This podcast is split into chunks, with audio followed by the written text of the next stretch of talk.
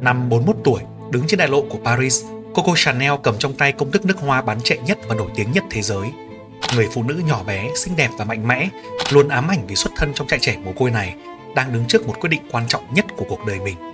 Cô đã dùng mọi nỗ lực để trở nên thật giàu có, nổi tiếng, xứng danh với tầng lớp tinh hoa của Paris. Trước mặt cô là hai người đàn ông có tên tuổi lớn trong giới kinh doanh mỹ phẩm và nước hoa, Pierre và Bader.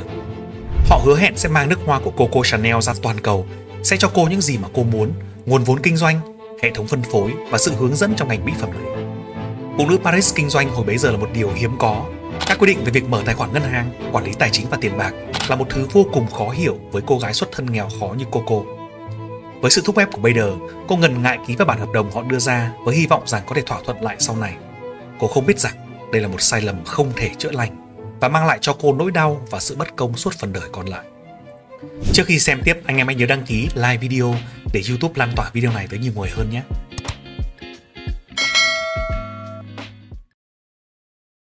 Năm 1883, Gabrielle Chanel ra đời sau mua Pháp trong một gia đình nghèo. Mẹ bà là nhân viên giặt là của bệnh viện và cha bà là nhân viên bán hàng lưu động.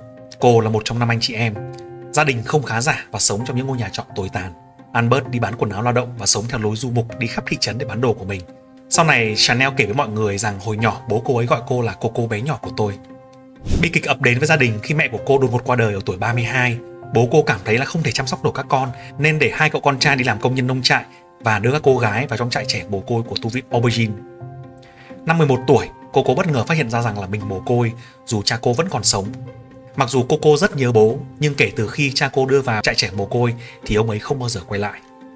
Cô được nuôi dưỡng bởi những nữ tu trong trại trẻ mồ côi dành cho những người nghèo và bị từ chối, kể cả những đứa trẻ bị bỏ rơi. Với cô cô, dường như đó là ngày tận thế. Cô sống một lối sống thanh đạm và kỷ luật theo lệnh của các nữ tu. Nó dường như ảnh hưởng rất nhiều đến quan điểm của cô ấy về cuộc sống gia đình sau này. Cô cô sau này nói, tôi không thích cuộc sống gia đình và không muốn sinh con.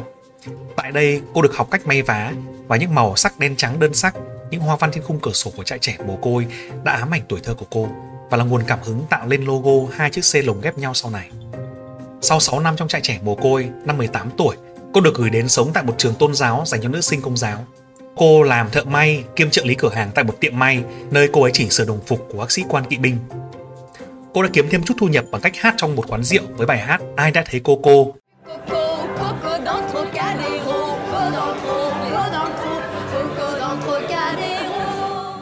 Coco là tên một chú chó trong bài hát, từ đó mọi người cho rằng tên cô được gắn với tên Coco. Tại đây cô gặp Ban San, một sĩ quan giàu có. Cô trở thành tình nhân của Ban San và tới sống với Ban San trong biệt thự của anh ta, cùng với sự chăm sóc về trang sức và quần áo đẹp của sĩ quan kỵ binh này. Với xuất thân nghèo khó và sự phân biệt đối xử của tầng lớp giữa Ban San, tầng lớp tinh hoa của Paris, đây là một rào cản lớn và tạo ra cho cô cô một sự thôi thúc vươn lên mạnh mẽ. Cô cảm nhận Ban San lúc đó chỉ xem mình như một cô tình nhân bé nhỏ cùng với các cô gái khác. Ban San thiếu sự nhạy cảm và không đánh giá đúng cô. Khi tiếp xúc với các phụ nữ giới quý tộc Pháp, cô nhận ra các kiểu trang phục phổ biến hồi đó bao gồm là váy ôm, mũ bồng bềnh, tuy tôn dáng nhưng không hề thoải mái cho việc di chuyển. Cô bắt đầu thử mặc đồ của đàn ông, cách tân những trang phục cũ của Ban San bằng cách tạo ra những kiểu thắt nơ mới, mũ mới, bộ vest mới. Cô đã thu hút các phụ nữ quý tộc bằng cách cho thấy rằng việc mặc quần áo thanh lịch, đẹp đẽ nhưng tiện lợi là rất khả thi. Ban San sau đó đã từng hỏi cưới cô, nhưng cô cô lại dành tình yêu của mình cho một người khác. Ở nhà của Ban San, cô gặp sĩ quan quân đội giàu có người Anh, Boy Capel, và họ bắt đầu tìm thấy tình yêu thực sự. Gia đình của Boy Capel sở hữu các mỏ than lớn ở phía bắc nước Anh. Boy Capel với bà là mối tình lớn nhất và những gì với ông chính là những gì tốt đẹp nhất trong cuộc đời của bà. Kỹ năng thượng may của Coco đã khiến Capel mở cho bà một cửa hàng thiết kế mũ tại Rue de Campong, Paris. Cửa hàng khai trương vào năm 1910 khi bà 27 tuổi. Phong cách thanh lịch, đơn giản nhưng trang nhã của bà đã gây ra ấn tượng mạnh với giới quý tộc và thương hiệu Chanel ra đời đã cất cánh vượt bậc. Kiểu mũ hiện đại, thanh lịch nhưng đột phá lúc bấy giờ ngay lập tức trở thành trào lưu. Chị Coco ơi, anh trai hỗ trợ mình tài chính thế thì mình chia cổ phần trong công ty cho các anh thế nào Cổ phần là cái gì nhỉ? Chị không rõ, chị làm hết, điều hành hết em nhé. Hồi đó chị không được đứng tên tài khoản ngân hàng, phụ nữ ở Pháp kinh doanh rất là hiếm và thường đứng dưới tên một người đàn ông. Vâng ạ, thêm một câu nữa là thời trang của chị thiết kế là cái nào cũng mới lạ không giống ai. Chị lấy cảm hứng từ đâu và theo phong cách nào thế ạ? À? à, cảm hứng của chị đến từ tình yêu và cuộc sống, chị mày chính là thời trang em nhé. Vâng anh chị. Sau 4 năm kinh doanh, mọi chuyện đang lên như diều gặp gió, thì năm 1914 Thế chiến một nổ ra. Đàn ông ra trận, đàn bà ở nhà lo việc chăm sóc gia đình. Trong chiến tranh, mọi người lo lắng các ưu tiên về nơi trú ẩn, đồ ăn thức uống. Các thú vui quý tộc bị cắt đứt, công việc kinh doanh, quần áo, thời trang tưởng chừng như đóng lại. Thế nhưng với Coco, vận hội này lại là cơ hội để bà tỏa sáng.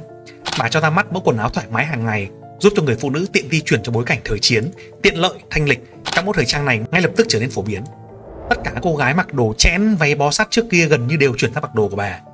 Bà đã mở thêm House of Chanel và mở thêm 5 cửa hàng nữa. Thế nhưng cuộc đời lại trêu ngươi bà, đỏ bạc thì đen tình. Mặc dù yêu cô cô nhưng khi chiến tranh kết thúc năm 1918, anh chàng sĩ quan đẹp trai Capel lại cưới một người vợ quý tộc bởi vì gia đình vợ sở hữu rất nhiều mỏ than ở Anh, một cuộc hôn nhân xứng vai cùng đẳng cấp.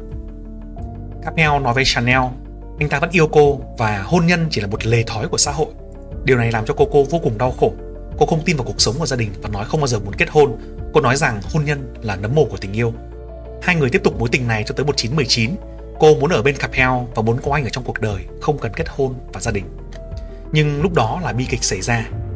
Khi Boy Capel qua đời trong một vụ tai nạn xe hơi, ông được cho là đang trên đường tới thăm cô cô sau chuyến công tác. Đen, hồi đó chưa dây an toàn anh em ạ, nên là gần như tai nạn ô tô là đi ăn hoa quả luôn. Cái chết của Boy Capel làm cho cô cô đau khổ tột cùng và đây cũng là lần duy nhất người ta thấy bà khóc trong suốt cuộc đời. Vùi đầu vào công việc để quên đi đau khổ, Chanel quay trở lại phục vụ các sản phẩm cho phái đẹp. Bà có quan hệ rộng trong giới quý tộc của Paris và chính trị gia châu Âu thời bấy giờ. Bà cho ra mắt hàng loạt loại quần áo khác nhau và đều gây ra tiếng vang tuyệt vời. Ngoài việc kinh doanh quần áo, mũ, bà hợp tác với một nhà sản xuất để test các mẫu nước hoa và ông ta mang lại cho bà hơn 10 loại mùi khác nhau. Và ngay khi bà ngửi thấy mẫu số 5, bà đã biết đây là loại dành cho Chanel. Bà đặt tên loại nước hoa đó là Coco Chanel số 5. Các khách hàng của bà rất ưa thích loại nước hoa này và nhu cầu về nó tăng đột biến khi bày bán trong năm cửa hàng của Chanel. Có một vấn đề xảy ra khi đó là bà chưa có kinh nghiệm sản xuất nước hoa hàng loạt. Bà muốn nhanh hơn, hiệu quả hơn và cần tìm kiếm các đối tác tin cậy. Boy Capel không còn và một phụ nữ như bà hồi đó thì không thể mở tài khoản ngân hàng. Với những cái thứ như là hợp đồng kinh doanh, điều khoản, đàm phán thì bà hoàn toàn không biết một cái gì cả. Và ở đây, bà tìm thấy một đối tác tưởng như sẽ giúp bà thoát khỏi tình huống này. Gia tộc Wertheimer là người Đức gốc Do Thái. Họ tới Paris thời chiến tranh Pháp phổ năm 1870. Họ sở hữu công ty Bourjois là công ty mỹ phẩm và nước hoa lớn nhất Pháp lúc đó. Pierre Wertheimer cũng là người lập ra một trong những đế chế đua ngựa lớn nhất thế giới và còn tồn tại tới tận ngày nay. Và chính tại trường đua ngựa của gia tộc Wertheimer, Pierre đã gặp Coco Chanel thông qua sự giới thiệu của Bader. Pierre là một tay kinh doanh tài chính lọc lõi, đã kinh doanh vài đời và nhận ra cơ hội béo bở của mình. Ông ta đưa ra giao kèo với Coco. Trong đó, nước hoa Coco Chanel No. 5 sẽ được sản xuất hàng loạt tại nhà máy của Pierre, phân phối trong các cửa hàng của Pierre và Bader. Lúc đó, Coco có trong tay công thức độc quyền nước hoa. Cô sở hữu thương hiệu số 1 về thời trang tại Paris, có hệ thống phân phối ở 5 cửa hàng danh giá cho các khách hàng quý tộc. Hẳn các bạn sẽ nghĩ rằng thương vụ sẽ là 50-50 chứ, hay là 60-40. Thế nhưng không, hai con cáo già Pierre và Bader đã sắp xếp một kèo dưới cho Coco. Năm 1924, họ chốt hợp đồng. Trong đó Pierre nắm 70% cổ phần khi anh ta thuyết minh cho Coco thấy rằng việc đầu tư vào nhà máy lớn khổng lồ là vô cùng tốn kém, chỉ có anh ta mới có thể làm được, rồi kinh nghiệm điều hành phân phối của anh ta là duy nhất. Pierre thưởng hậu cho Bader là người môi giới 20% cổ phần. Cái mức này cao hơn gấp 10 lần so với mức môi giới thông thường khi Bader đã có công bán rẻ Coco như một món hàng. Còn Coco, người sở hữu trong tay toàn bộ mọi thứ ban đầu, lại trở thành cổ đông nhỏ nhất của công ty, nắm giữ số cổ phần chỉ là 10%, bằng một nửa người đã bán đứng cô. Anh Pierre ơi, thương vụ mà anh nắm 70% cổ phần này trong khi Coco người sáng lập chỉ giữ 10%, có khác gì nuốt trọn cả công ty người ta đâu. Em thấy cứ sao sao ấy. Còn anh cảm thấy thế nào ạ? À? Cảm thấy thế nào á? Tao cảm thấy ngon vậy. Còn anh bây giờ ơi, người môi giới mà ăn đến 20%, ăn gấp đôi người chủ, gấp 10 lần thông thường, chắc là không phải ai cũng dám làm như anh đâu nhỉ. Mày cút con mày đi. Sự nhạy dạ cả tin này đã trở thành sai lầm ám ảnh Coco suốt phần đời còn lại. Câu chuyện này làm mình nghĩ tới Lý Tử Thất, thương vụ của cô với công ty vô niệm Hàng Châu. Lý Tử Thất mô tả mình là một nô lệ trong ngành công nghiệp sáng tạo nội dung. Cô bị vắt kiệt hình ảnh và danh tiếng. Theo Sina, nếu thương hiệu Lý Tử Thất kiếm được 100 triệu đồng thì công ty lấy 90 triệu, 9 triệu trả cho đội ngũ PR sản xuất và Lý Tử Thất chỉ nhận về được 1 triệu tức là 1%. Sau khi ký hợp đồng, cô cô cảm thấy như bị lừa dối và bà đã thuê luật sư để khởi kiện, nhưng sự việc không đi tới đâu. Cơ hội lật ngược thế cờ tưởng như tới khi chiến tranh thế giới thứ hai xảy ra và Paris bị chiếm đóng bởi Nazi nước quốc xã. Đang ở đỉnh điểm của sự thành công thì chiến tranh buộc đại gia Coco phải bỏ Paris và sơ tán về miền biên giới sát Tây Ban Nha chưa bị Đức chiếm đóng. Tuy nhiên một con người đam mê yêu cuộc sống, ham thích cuộc sống thượng lưu và ám ảnh bởi thời thơ ấu trong trại tế bẩn trại mồ côi nên cô thực sự căm ghét sự nghèo nàn. Cuối năm 1940, bất chấp nguy hiểm, Coco quay trở lại Paris và về chính căn hộ của bà trong khách sạn Ritz bên quảng trường Place Vendôme. Tại đây thì bà có một cuộc tình với Hans, là tùy viên đại sứ quán Đức, đồng thời là sĩ quan cao cấp của Gestapo là cơ quan mật vụ Đức Quốc xã. Ông kém Chanel 13 tuổi. Với Hans, theo sự chỉ huy của cấp trên, đơn giản là tận dụng triệt để danh tiếng cùng vô số những mối quan hệ mật thiết của người đàn bà quyền lực này. Trong tài liệu này họ khẳng định chị ủng hộ Đức Quốc xã và ngủ với kẻ thù. Sleep with the enemy. Tao không thích Đức Quốc xã. Tao chỉ quan tâm tới thời trang và muốn tiếp tục làm thời trang. Ai cai trị, chính trị như nào tao không quan tâm. Mà, mà tại sao chị lại yêu phi công kém chị 13 tuổi đấy? Tao muốn tiếp tục kinh doanh thời trang và nhờ anh ta lấy lại công ty nước hoa từ thằng Do Thái tham lam kia. Nhưng mà Đức Quốc xã ủng hộ sự diệt chủng và nó tội ác nhân loại chị ạ. Hmm. Việc Coco Chanel quan hệ với Đức Quốc xã và cả chuyện trở thành điệp viên Westminster với mật danh là F7124 là dựa hơi để thu lợi. Chiến tranh làm công việc kinh doanh của bà vốn đang ở trên đỉnh cao phát đạt bị ảnh hưởng và sự che chở của Đức Quốc xã sẽ giúp bà yên tâm làm ăn. Chanel cố gắng lợi dụng sự ảnh hưởng của bà với phát xít Đức để giành lại công ty nước hoa bà từng bán cho gia đình Do Thái Wertheimer hồi 1924. Thời đó, phát xít Đức có quyết định cấm người Do Thái sở hữu các doanh nghiệp sẽ khiến dây chuyền sản xuất của nước hoa Chanel bị tịch thu và trả lại cho bà. Nhưng Pierre không hổ danh là doanh nhân Do Thái, ông ta cao chạy xa bay sang Mỹ trước khi Đức Quốc xã chiếm đóng Paris. Ông ta mua gần 50% cổ phần của một công ty sản xuất cánh quạt máy bay, được điều hành bởi một kỹ sư người Pháp tên là Felix Amiot, và họ chuyển giao 70% cổ phần công ty nước hoa cho Amiot. Ông này lại chuyên bán vũ khí cho Đức và có mối quan hệ thân thiết với quân Đức Quốc xã, và cách làm này đã rất hiệu quả.